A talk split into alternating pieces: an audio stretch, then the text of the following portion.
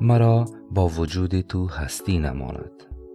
به یاد تو هم خودپرستی نماند از بهترین راه های متواضع شدن یاد خداوند است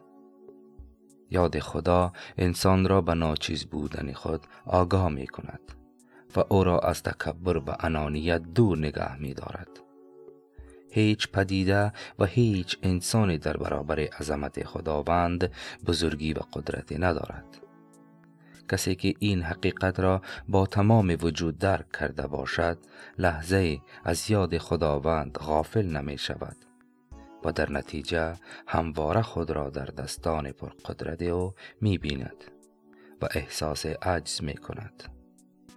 احساس عجز که فلج کننده و خوار کننده نیست بلکه برعکس نیرو دهنده امید بخش و متکی به قدرت عظیم است. تواضع در برابر خداوند این خاصیت مهم را دارد که انسان در عین آگاهی از ناچیز بودن خود احساس خوش آینده دارد. خود را متکی بر برترین نیروی عالم می بیند و اعتماد به نفس حقیقی را تجربه می کند